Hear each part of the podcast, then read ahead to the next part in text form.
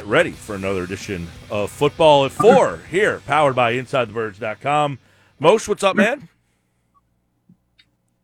Hey, I'm not sure. Is this the right line or am I on Zoom? You are on the right line. You are on the air. You are on the air live on 97.3 ESPN. All right, good, because I was on two different channels at once, and that was weird. Yeah. How you guys doing? All right. No, we're doing good, man. Good conversation, a lot of Carson Wentz talk throughout the show.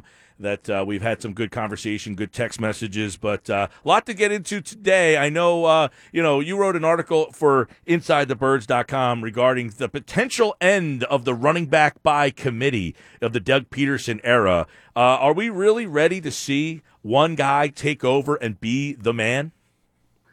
Well, I think we are, and I don't see why anything would be different with Miles Sanders, who was a second-round pick, who had over 1,300 offensive yards last year as a rookie than any other highly drafted pick in, say, the last 20 years of mostly Andy Reid coaching the franchise. We know Doug comes from the Andy Reid tree. You know, Andy, you go back and you find Deuce Staley and Brian Westbrook and then eventually Shady McCoy. And then when Andy went to Kansas City, he turned Jamaal Charles, who was already a very good running back, into an ultimate weapon.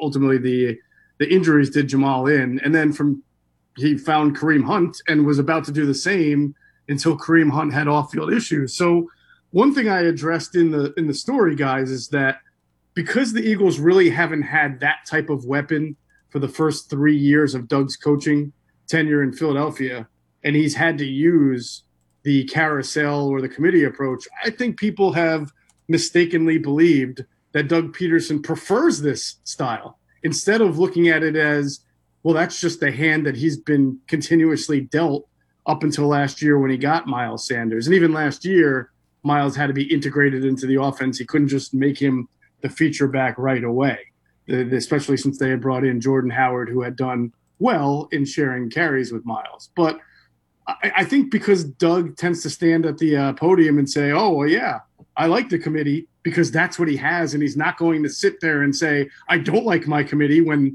those are guys he's coaching.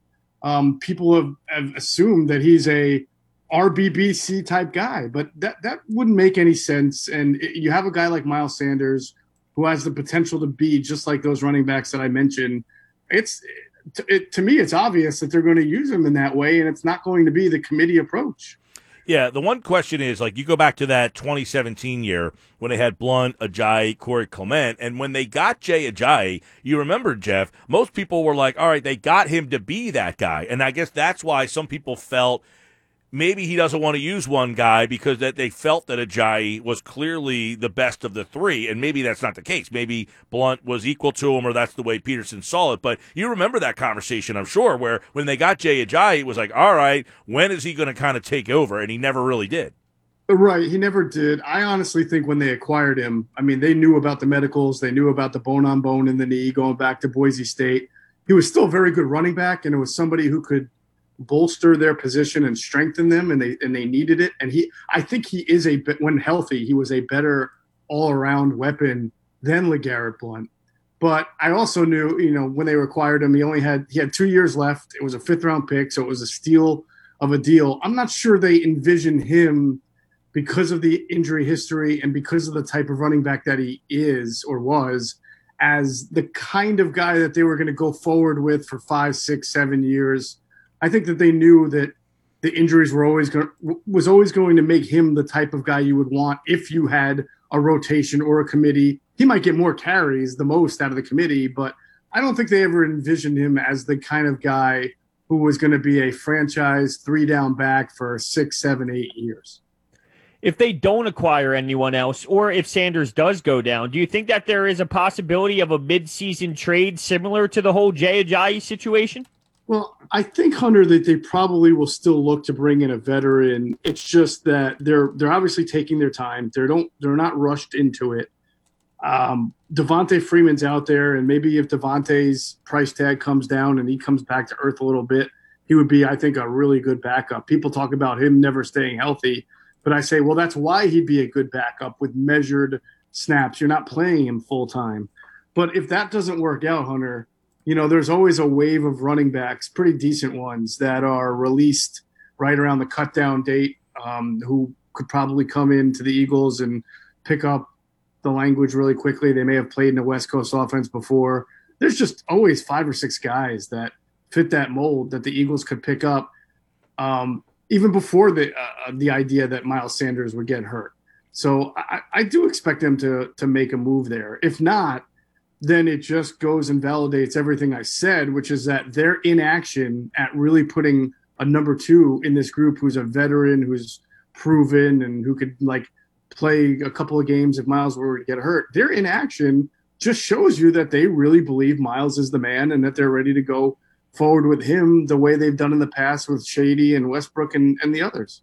Yeah, which is I think the one area where it makes sense is if Sanders got hurt, because what if Sanders got hurt? Boston Scott, Elijah Holyfield, Corey Clement, others that are going to be in camp, are any of those guys equipped to kind of be that guy, or do you kind of go back to running back by committee? Right. Yeah, I don't want to sit here and say that none of those guys could, but the reality is we don't know. We've seen Boston Scott last year kind of step into that at the end of the season when Miles did get hurt, and there was a game, I think, against the Giants where Boston had double-digit carries and a bunch of catches, and he wound up having over 100 all-purpose yards. And so he looked like someone who could potentially step into that number 2 role and have good games and move the chains and be productive. But the problem is we don't know if he could do that over a 4, 5, or a 6 game stretch if he ever had to. You know, obviously he's a very short guy. He seems more, and again, I hate to typecast, but he does seem like more the type to be that change up, Darren Sproles, number 3 curveball type of back than a number 2 who could be a number 1 for a prolonged stretch. Same thing with Corey Clement, who just has not stayed healthy for the last 2 years. I mean, if you told me Corey Clement was going to be healthy all year long, I feel pretty confident that he could be that kind of number 2 back, because we saw his rapid development as a rookie to the point where he's one of the Super Bowl heroes, 100 yards receiving in that game. Elijah Holyfield, we have to see. We just don't know the answer to that. And same thing with the rookie free agents that they really like and they feel have potential, but, you know, those guys have a lot to learn and not a lot of time to learn it. I just feel you can always find someone to run the football. I mean, remember Josh Adams, Corey Clement, Boston Scott is even one of those guys. Like, you can always find someone to run the ball, I feel. And I'm not saying that it's not important to make sure you find another piece or you find that veteran, but I don't know if it should be as stressful as maybe some people think it is. Well, it's a double-edged sword. I agree with you. You can always find a guy to move the chains. And Josh Adams, if you remember a couple of years ago, had some spurts where he was really moving the chains and doing a nice job. He had a few runs of over 30 or 40 yards, but he also had some real problems, right? Surprisingly for a guy as big as he is in short yardage. I believe the stat was he was 0-7 on conversions of 3rd or 4th and 1.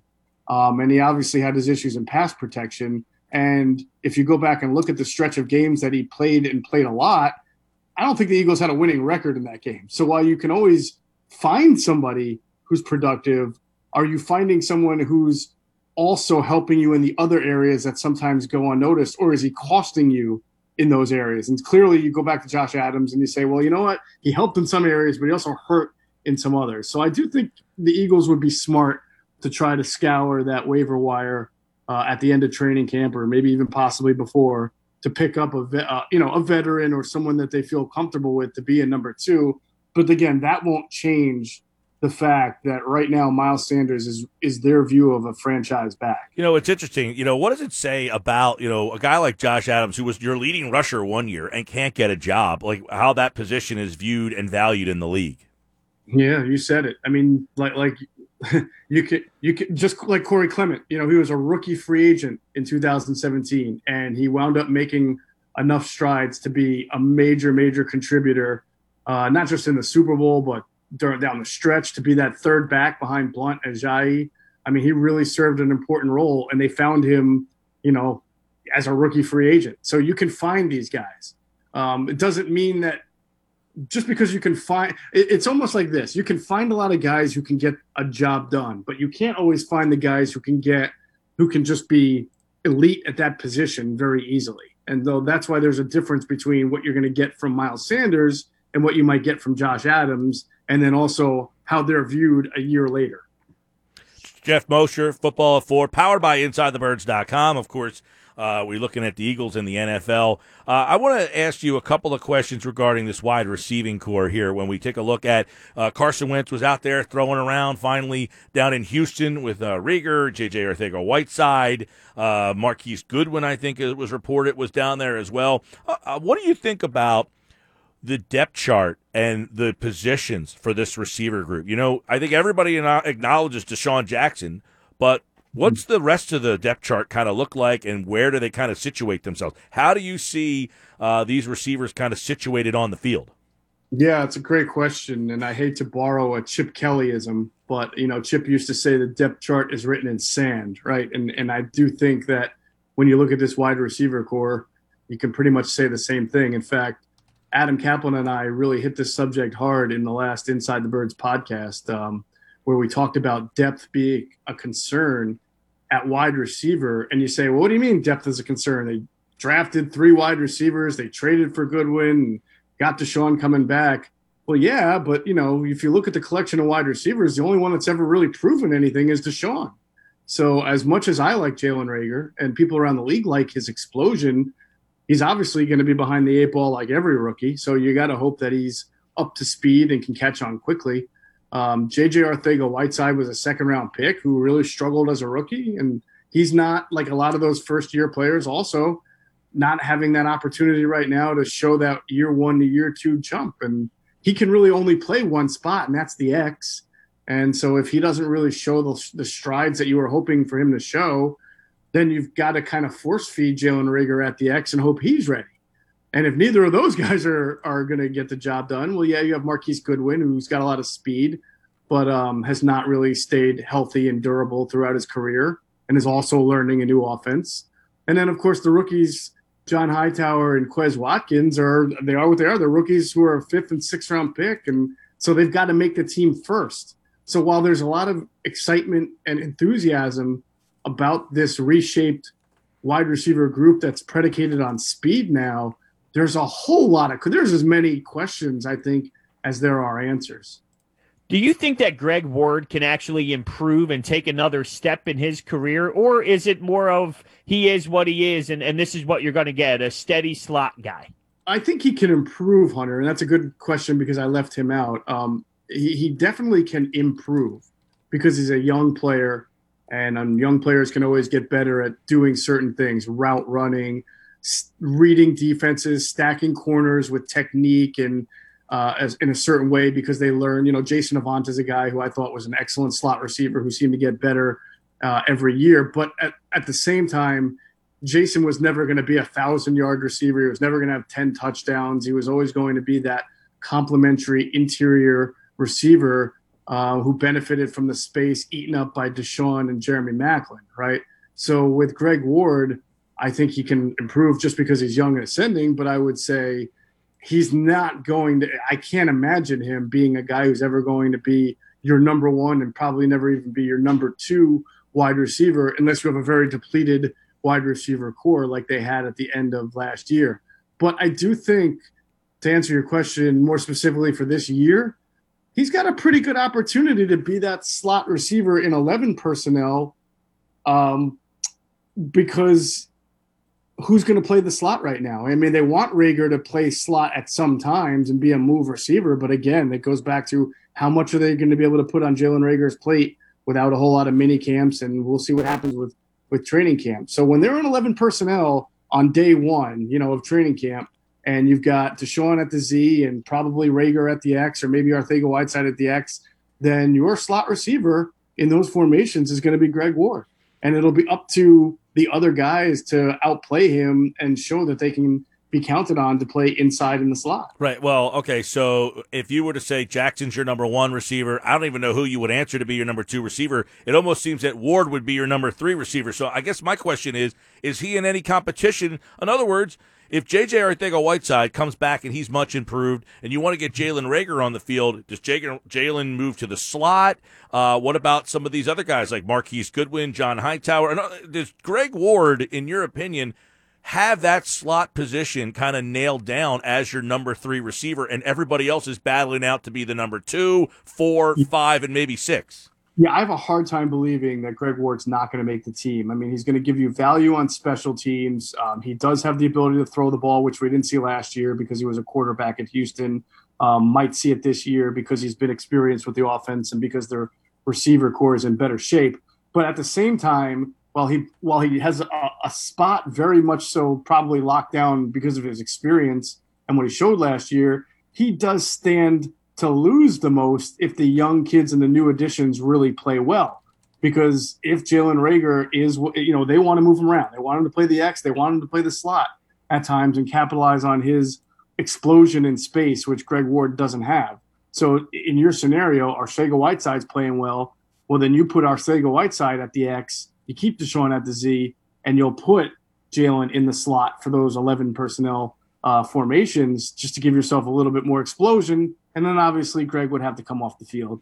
But again, we're far from that, and that's only incumbent upon those guys I mentioned outplaying Greg Ward and proving that they need to be on the field. Mosher's here for Football at 4, powered by Inside the Birds. So, yeah, how important is that number 3 receiver when you got Zach Ertz and Dallas Goedert, too? So that kind of pushes the third wide receiver off the field a lot, I would imagine, right? Well, yeah, I mean, like, we look at – they played more 12 personnel last year than I think any other team. And I always have the number in front of me, but now I don't. I forget how much 12 personnel it was. But it's not like it's 80-20. It's usually something like, 55-45. So you're still in 11 personnel, a decent amount. You're still going to have a lot of 3rd and 5, 3rd and 6, 3rd and 8, where you're going to want more speed on the field and be in that 3 receiver formation. But to your point, we've seen injuries hurt the Eagles at other positions, not really tight end, although Dallas Goedert had nursed a calf injury last year, but they're really just one tight end injury away from having to play more 11 personnel than they're accustomed to. The other day, Gil and I got into the top 50 Pro Football Focus list, and 3 Eagles made it. It was Fletcher Cox, Brandon Brooks, and Brandon Graham. Do you think that maybe Carson Wentz, Darius Slay should be in the conversation of maybe making that top 50 list, and even though they didn't? It's tough for me to say without seeing who the other 47 players are and how – I know we talked about this and how they do it, their grading. Their grading is position unspecific, right? They just find a bunch of traits, grade them, and give it to the highest grade. So I don't know how many quarterbacks made their top 50. I've clearly 6. It was 6. Deshaun Watson was the last quarterback on that list, so that's kind of where I was thinking, ooh, maybe Wentz could have slid in. He didn't even make the top 60 because they did the final 10 that didn't make the cut. To be fair, I don't think Aaron Rodgers was in the top 50 either. He was not. Aaron Rodgers and Wentz were the 2 quarterbacks that were up for debate. You guys remember that day that Aaron Rodgers threw 5 touchdown passes and got a negative grade by PFF? It was like 5 or 6 years ago. And he got like a minus 7.5 or something like that, even though he threw 5 touchdowns. So I like to joke about, how we treat sometimes PFF as gospel when it's a little bit crazy. But I'll say for their rankings, it's all based on their formula and the numbers. It's not opinion. It's not like they felt that Deshaun Watson to the eye is more pleasing than Carson Wentz. It's literally a breakdown of all the traits and how they grade it out. So it's easy to do a ranking when you're just doing it by a numerical formula that you came up with that eliminates subjectivity. So I don't really have a problem with their methods and what they do. And it does create interesting discussion. I guess I'd be curious to see what Deshaun Watson's overall score was compared to Carson's and where he might've graded higher in certain traits that they break down for quarterbacks. Real quick, I want to go back to that receiving room and get your opinion on this, because we've mentioned, Deshaun number 1, not sure who's number 2, Ward number 3, and then you have everything up for grabs. Do you think both Hightower, Watkins, Are they fighting with each other? Who are they in a battle with? I mean, do they want to keep both of those guys? Is it really one or the other? I mean, I think that's another interesting kind of thing that will start to shape out. Well, you know, that's do they want to keep Hightower and Watkins? Yes, because that means that they played so well that they couldn't, you know, keep these two guys off the 53 man. And that's a great situation and scenario. We're far from that. So I think more realistically, you know, I don't even know who's the number one receiver. Deshaun's the most proven receiver, but I'm not sure he's going to be the most targeted receiver, especially at this stage in his career. So it raises a good question about number. Obviously, the number one receiver is Zach Ertz, right? Because he's the number one pass catching target. But Deshaun's going to be there. Reagor is definitely going to be there. I think Ward is as good a shot at any make there. So that's three right there. Arcega-Whiteside, I imagine he's going to be on the team unless he absolutely completely falls on his face, which we'll see. I doubt it. So that's four right there. Goodwin should probably make the team unless he again falls on his face and gets outplayed by both Watkins and Hightower. But if you're asking me to handicap it right now, I would say Deshaun, Reagor, Ward, Arcega-Whiteside, Goodwin, and one of the rookies, probably Hightower. All right, Football 4, Jeff Mosher's here, powered by InsideTheBirds.com.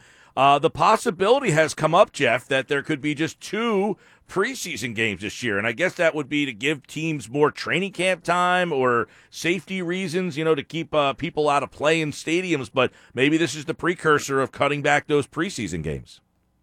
Well, yeah, we know that the NFL has been trying to eliminate those preseason games anyway. We know there's been discussions about the extra, you know, what, the 17th game that's going to be coming and then 18 in a couple of years. So they're headed down this path, and they have been for a while. Why I think it's more relevant and pertinent this year, and I assume that if they only do two preseason games this year, they push the dates of game one and game two back. Like, you know what I'm saying? Normally, you play your first preseason game like 2.5 weeks before you report, I believe, that third week of training camp. And it wouldn't surprise me if you're not playing that first preseason game, the first of two, until 4 or 5 weeks into the training camp preseason. Because as we've talked about, you know, going back a couple of weeks now, you can't just have a normal training camp. You can't have guys report and then by day 4 or day 5 you're in pads doing everything. You almost have to treat your first 2 or 3 weeks of training camp like an OTA. You've got to teach. You've got a lot of rookies and newcomers and first-year players or second-year players trying to improve from their rookie year who need to learn a whole lot. And so I feel like the first 2 or 3 weeks of training camp is going to be more like an OTA where there's more instruction and less, all right, let's just get on the field and start our practicing. And so by making just two preseason games and pushing that first preseason game back down, you know, closer to later August, you allow for a longer instructional and ramp-up period into real practices, and that also will help you prevent injuries. What's funny, because we've been saying we don't need these preseason games, they don't matter. Let's see what happens in early August when we don't have those two games to kind of be like, hey, you know, this guy looked all right. And then all of a sudden you're like, man, I really missed those preseason games. Yeah, I mean, it's going to certainly take away from our discussions, right? Because we all like to put a lot into preseason games. Or we also like to take preseason games and something will battle happen and be like, it doesn't matter. It doesn't matter. So it'll be a little bit more mundane. No, I really need to see the offense go down and give me a good drive before they take him out of the game. Yeah, I know. It's crazy. I mean, you remember the Sam Bradford years and all the hubbub that was made over his performances against Green Bay and Baltimore. You would have thought Joe Montana, you know, in his prime was coming to quarterback the Eagles. Football 4, powered by Inside the Birds. Jeff Mosher at Jeff Mosher NFL. And, of course, like all guys appeared via the Boardwalk Honda Hotline. Tomorrow, Adam Kaplan is in from Football at 4. Friday, it is Andrew DiCecco. Jeffrey, we'll talk to you Monday, pal. It's been a pleasure, guys. Have a great rest of the weekend. That went by quick. And good stuff on the Eagles running backs, the wide receivers. We'll continue to look at the depth chart of them throughout this offseason. We're also going to get into later on as this summer goes on, we'll start to look at the divisions around the NFL, the very anticipated NFC battle where a lot of people are going with the Tampa Bay Buccaneers. This is a surprise team with other teams. We'll start to break the divisions down during football at 4, and that will lead us right into training camp, where hopefully things are somewhat back to normal, and we shall see. It feels like football thinks things are going to be back to normal. All right, Sports Bash Live on the other side. It's Ask Mike and Broads. You guys take over the show. You come up with the questions. You come up with the topics. Use the hashtag AskMikeandBroads. Send us a text on the text board, 609-403-0973. 609-403-0973.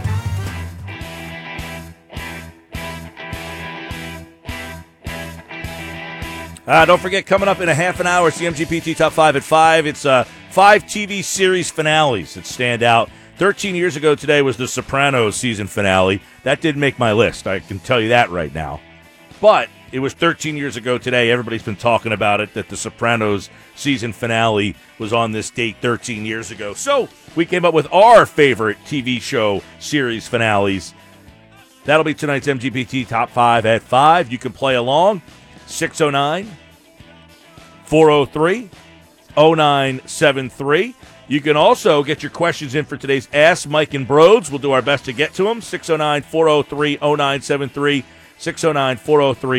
609-403-0973. I should start with this one from Tom in the Villas, because I saw this on Twitter today, and I know my answer. That's why I figured I'd bring it up real quick. If you could have kept one process player that was traded, which one would it be and why? Was it Tony Wroten? I saw people putting Tony Wroten. He wasn't. He was fantastic. Was it Robert Covington? My serious guess was Robert Covington. My fake guess was Tony Wroten. No, I don't even remember. I don't think they traded Wroten. I think they just got rid of Wroten. Yeah, correct. I think so. I think so. Right. The guy that I think that they traded that probably could have helped them out was Jeremy Grant. Oh, that's a good one. Yeah, absolutely. He turned into a nice little player. He has. He's turned into a nice little player. He has been a good role-playing defensive player for Oklahoma City, now Denver. So he was the guy that kind of came to my mind that I think people forgot about. Yeah, that's a good answer, actually. He has he's definitely turned himself into a nice player who can come off the bench, provide you some spark, give you some energy, and he's definitely a workhorse defensively. So, yeah, I actually like that. It's a good answer. I think they missed that defense of, like, that he has. That athletic style? Yep, that he would be the guy who could defend, like, that athletic wing that they just lack. Right, because everyone talks about Robert Covington and his defense, and look, I think analytically it shows that he has quick hands and he's in the lanes, but he's not really a athletic defender. You know, it's totally a different vibe. Would you disagree? No, I think that's fair. I think that they don't have Covington had trouble on the perimeter. He was good I don't know why. For him to make this NBA all-defense team, I just think the number game when it comes to his defense makes it seem like he's way better of a defender than he actually is. Yeah, because he's got, his analytics are very good. Tips, steals, that kind of stuff. Yeah, it's so weird. But to the eye, it doesn't scream that he is some crazy defender. But I guess we'll start with the Sixers question. We have two Eagles, but since we're on the topic, this is from Scott, and he asks, if the Sixers are screwed for the next 3 years, considering where they are with their cap space. And, you could trade pieces away, but I guess if the way that he's wording this, it almost feels to me as if he's saying, look, this is what the team is. This is who they are. They're in some cap trouble. This is who they have. If they are this for 3 seasons, do you think that they are a screwed franchise? No, because people don't take into account that Joel Embiid and Ben Simmons will continue to evolve as players and get better and better and better. LeBron James didn't win a championship in his first go-around. He was still a great player, but he really wasn't a championship player until he was in his 8th year. Same with Michael Jordan. Great player as a younger player, but it wasn't until he matured a lot more, 7-8 years in, that he finally was able to do it. I think that's the same thing with Ben Simmons and Joel Embiid.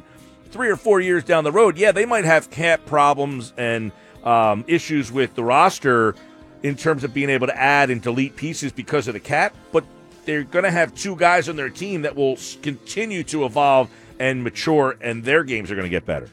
I also think, too, and I brought this up before with the Boston Celtics and using them as an example, the league is so year to year, similar to football and some other leagues. Like, it's so year to year, and you can come back with the similar team, if not the same team, and the next year just be completely different. And there's a good vibe in the locker room, and there's good flow, and there's good chemistry, and you learn off some mistakes from last year, and things can change. I mean, this same Sixers team can return next year, and it can look totally different from this year. And you mentioned it. It might not be just because of the flow of the team and the environment, but it could also be because people take the next steps in their career as well. I mean, I don't think if you come back for three seasons, let's say 3 seasons of this team, you're going to get the same exact outcome every single time. That's just nonsense.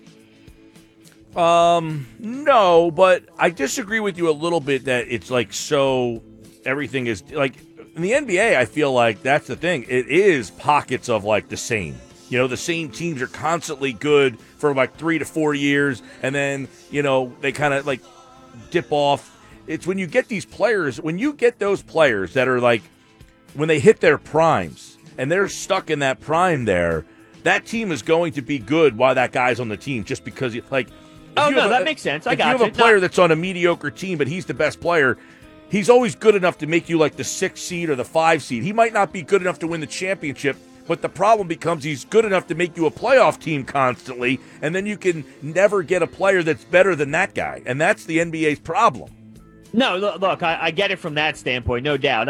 I mean, like, for example, the Celtics, they were horrible with Kyrie Irving, and they weren't good last year. And then it's essentially the same team. They flopped out Kyrie for Kemba, but they still have Jason Tatum. They have Brad Stevens. They have Jaylen Brown. They have Hayward. I mean, they have all of these same pieces, and they come back, and now they're the 3rd seed. I mean, I just feel like you're not stuck in the same spot with this Sixers roster if you're going to have 3 years of the same team. That's all. But you're right. If you have LeBron and he's on a specific team, yeah, that team's most likely going to dominate for years. Yeah, but I mean, that the one unique part about it is the Sixers, and people have a hard time with this, is that the Sixers' best 2 players are also their youngest 2 players, and they're already a 50-win team. It's hard to find a team where their best 2 players are their youngest 2 players, and they're already successful. A lot of teams have their best 2 players or their youngest 2 players, but those teams aren't in the playoffs typically. You know, they're just kind of starting out. They're just kind of, you know, like the Atlanta Hawks have Trae Young's their best player, but they're terrible. You know, you have a lot of teams whose best players, their youngest players, but those teams aren't typically any good. The Sixers are unique in that their best 2 players are also their youngest 2 players, and they're already good.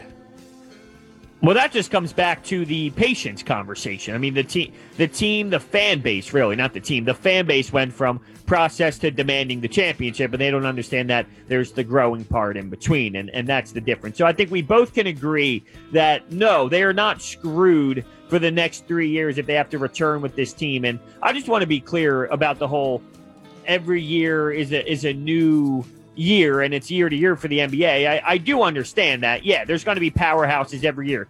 Going into the season, Cavaliers and the Warriors, we all knew that was going to be the finals for those 3 seasons. I mean, even Vegas you could bet either that scenario or the rest of the field. So when that is something that's on Vegas, you understand where it is. I totally understand that. But in terms of the Sixers and some other teams, I think it is year to year going in with this roster. I don't think because you had a bad season this year, that automatically means if you bring the same team back, you're going to have the same exact season, if that makes sense. And again, they're in a different situation, again, because of the youngness of their 2 best players. Most teams don't have that, you know, where their best players are their youngest players and they're still developing and getting better.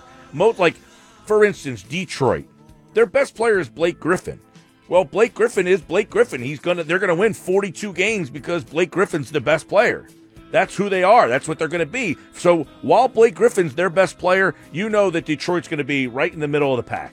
They're not going to be better. They're not going to be worse. They're going to be stuck there because their best player is who he is. Right. The Sixers' best player is still getting – they're still evolving and getting better. That's the difference. Right, so technically they will not be the same team, even though they have the same players, because those two guys will be taking steps forward in their career. Yes. So we hope. By the way, D-Ray pointed this out to me, our very own D-Ray, with those pictures that Ben Simmons was putting up on Twitter that you saw, correct? What's that? The pictures of Ben Simmons working out that he put up on Twitter. I didn't even think about this, and this was the first thing that came to D-Ray's mind. That back injury must be pretty solid if he's doing those type of lifts. My mind didn't even go that way. I was just stoked to see how jacked he was. Yeah, that's a good point, that if he's lifting weights the way that he is and he's so bulked up, I don't know, is the bulkiness of Simmons a concern, or are you excited by that?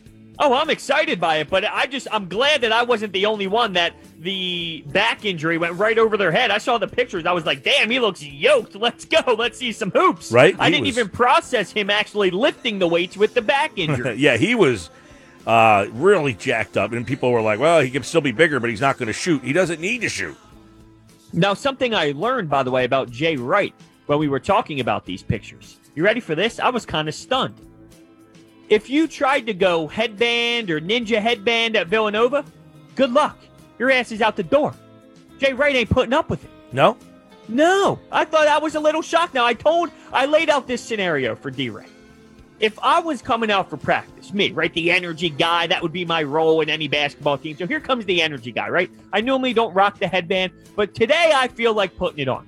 You don't think that there'll be an extra sense of juice in that practice because here comes Broads with his headband? Like if TJ McConnell went out for practice and all the guys, Ben Simmons, Joel, they saw him rock the ninja headband, you don't think that there was some energy involved for that practice? All because of the headband? All because it was me or TJ McConnell putting on that headband. Nah, I think the high sock and the white shoe might be what does it. I'm going to have to run that scenario by him next. Yeah, if I go with the white calf-high sock and a white sneak. That's not a basketball sneak, but more like a cross-trainer. I'll have to get on that. I was shocked about the headband thing, right? And a long lettuce. Oh, you got to have the long lettuce. I mean, that's just so un-basketball guy. What did I look like, a lacrosse hockey guy? Yeah, it was totally like, where's your lacrosse stick at, dude? Well, I mean, isn't that or should I say, brah? Oh, come on. No, come on. I'm not going that far. I mean, you had the shorts that were like mid-thigh high with the little cutouts on the side like you were getting ready to run like a cross-country meet. You're going too far. You might as well walked over my house with some Umbros on. No. You're going too far. The only thing I was missing that day was the six-pack of White Claws. Right. But you had the shorts that were like, hey, I'm going for a jog. I'll be back. A good 8-inch right above the knee. Yeah, I'm going for a jog. I'll be back.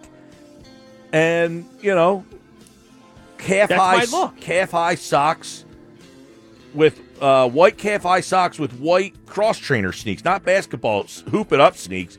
Like a cross-trainer. Yeah, they were Nike Roches. Yeah, that's a cross-train shoe, right? No, but it's in that idea. I get where you're going with that point. Like I'll have to check with my sources if that's okay. The only thing worse would have been if you showed up with like a pair of tennis shoes that you would wear on a clay surface. No, you are blowing this way out of proportion. You know, like if you can't even keep a straight face. If you went to Rafael Nadal's house and stole a pair of sneaks out of his closet. Now, if you told me I look like Rafa Nadal, I'm juiced up. I'm ready to go. So, hey, listen, that's fine by me any day. Real quick, Rico on the text board asked Mike and Broads, love boxes and going to girl concerts or ballroom dancing lessons in your near future, Broads? I'm going to go with no, it's not. That's pretty funny, though. Listen, it's not like I have the love box, right? I mean, that would be a different scenario here. Your girl has the love box. Yeah. I mean, I'm not partaking in my own personal love box. I don't have, you know, my first day working with Mike Gill in a love box somewhere underneath my bed, although I'm sure you would enjoy that. Joey D, I would kill for Drew Holiday or Lou Williams as a Sixer right now. Well, they're not process Sixers. Although they started the process, but Drew Holiday was the official first trade of the Henke era. I think you can't put them in because that's too easy. I feel like Lou Will and Drew would be too easy, so you might have to leave them out. Yeah, you can't put those guys in. I don't mind. You know who else? You know who else I like? Who's that? I always like Nerlens Noel. Yeah, he did hit a spot where it wasn't as good as maybe we hoped for at one point. Would you have to agree with me on that? Well, here in Philly, the problem was he was not an offensive player. So, but I think what the Sixers lacked in the playoffs the last couple of years was what? A defensive player behind Embiid. As soon as Embiid left, the middle was a gaping hole. If you had Nerlens Noel protecting the middle for 12, 15 minutes, I think it would have been a different story. Do you think, and now because Al Horford's in the mix, it's a little different, but what are your vibes on Kyle O'Quinn? Because I feel like he kind of gets disrespected in this lineup. I mean, I feel he deserves to get some playing time, but then Norvell Pell came in, and he was a rim protector, and he was giving the team energy and blocking shots. I mean, I just feel like Kyle O'Quinn could have got more run this year than he got. I don't know. He's in the mix. I'm not acting as if he's some elite player, but he's not a bum either. When the push comes to shove, playoff time, it's Joel Embiid for 35 to 38 minutes, and then it's Al Horford for the other minutes. There shouldn't be anybody else getting those center minutes. I would agree. And by the way, if you put Norvell Pell in the game, at least he's not a gaping hole in the middle. He is a rim protector. You could play him for 10 minutes. Maybe you give him that seventh foul. All right, that's Ask Mike and Broad, Sports Bash Live, 97.3 ESPN. The MGPT Top 5 at 5. The MGPT Top 5 at 5. 5 TV series finales we will discuss. PT's Top 5, Broad's Top 5, my Top 5. You can do your Top 5, 609-403-0973 on the text board, 609-403-0973 on the text board. So let's finish up some of our Ask Mike and Broad's discussions here.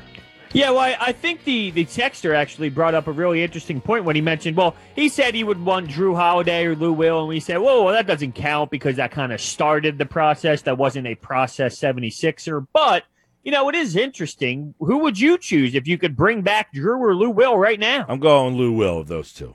I think Lou Will off the bench would be phenomenal, but imagine Drew Holiday as I wouldn't go as far as primary ball handler, but shares the ball 50% with Ben Simmons, and then you have like a true point guard with Ben as well out there. It would just be a really awesome display between those two, I think. Yeah, I think Lou gives them that that guy. I don't want to say like Jimmy Butler, but he's the guy that can put the ball on the floor, create himself, score tough buckets, shoot the ball.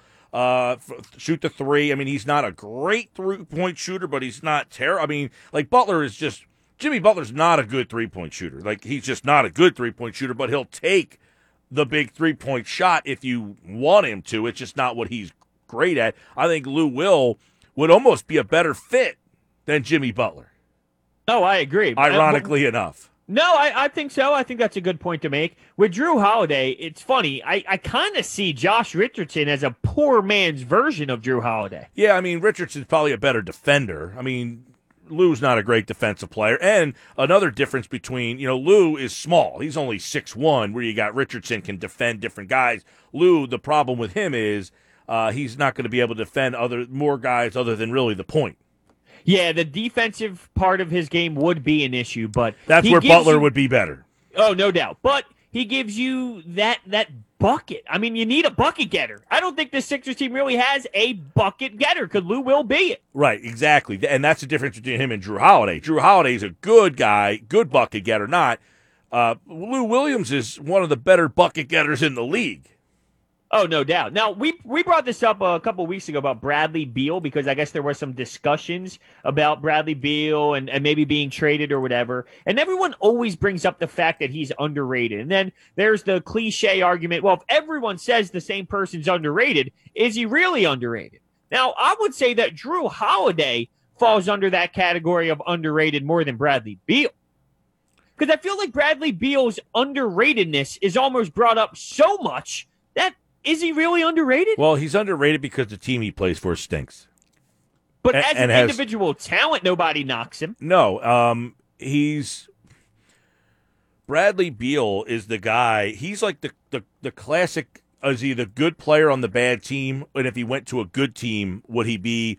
He can't obviously be the best player on the team that wins a championship because he's the best player on this team, and he has John Wall in the past, and they can't win a playoff round. So I don't know if Beal, he averages 30 points a game. I know. It's wild.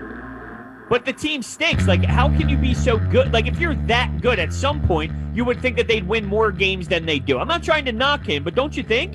Yeah, I think Bradley Beal is your high-end. He would be a guy averaging 30 points a game, obviously, would be a tremendous number three. But keep in mind, he only shoots 35% from three. Now, he shoots 8 threes a game, but 35% is nothing special. Let me ask you this. If he's on the Golden State Warriors, you take Klay Thompson off and he fills that role, do you still think they dominate? Probably. I mean, him and Curry would be pretty tough. Yeah, I mean, you lose a lot defensively, though. Klay Thompson's a hell of a defender.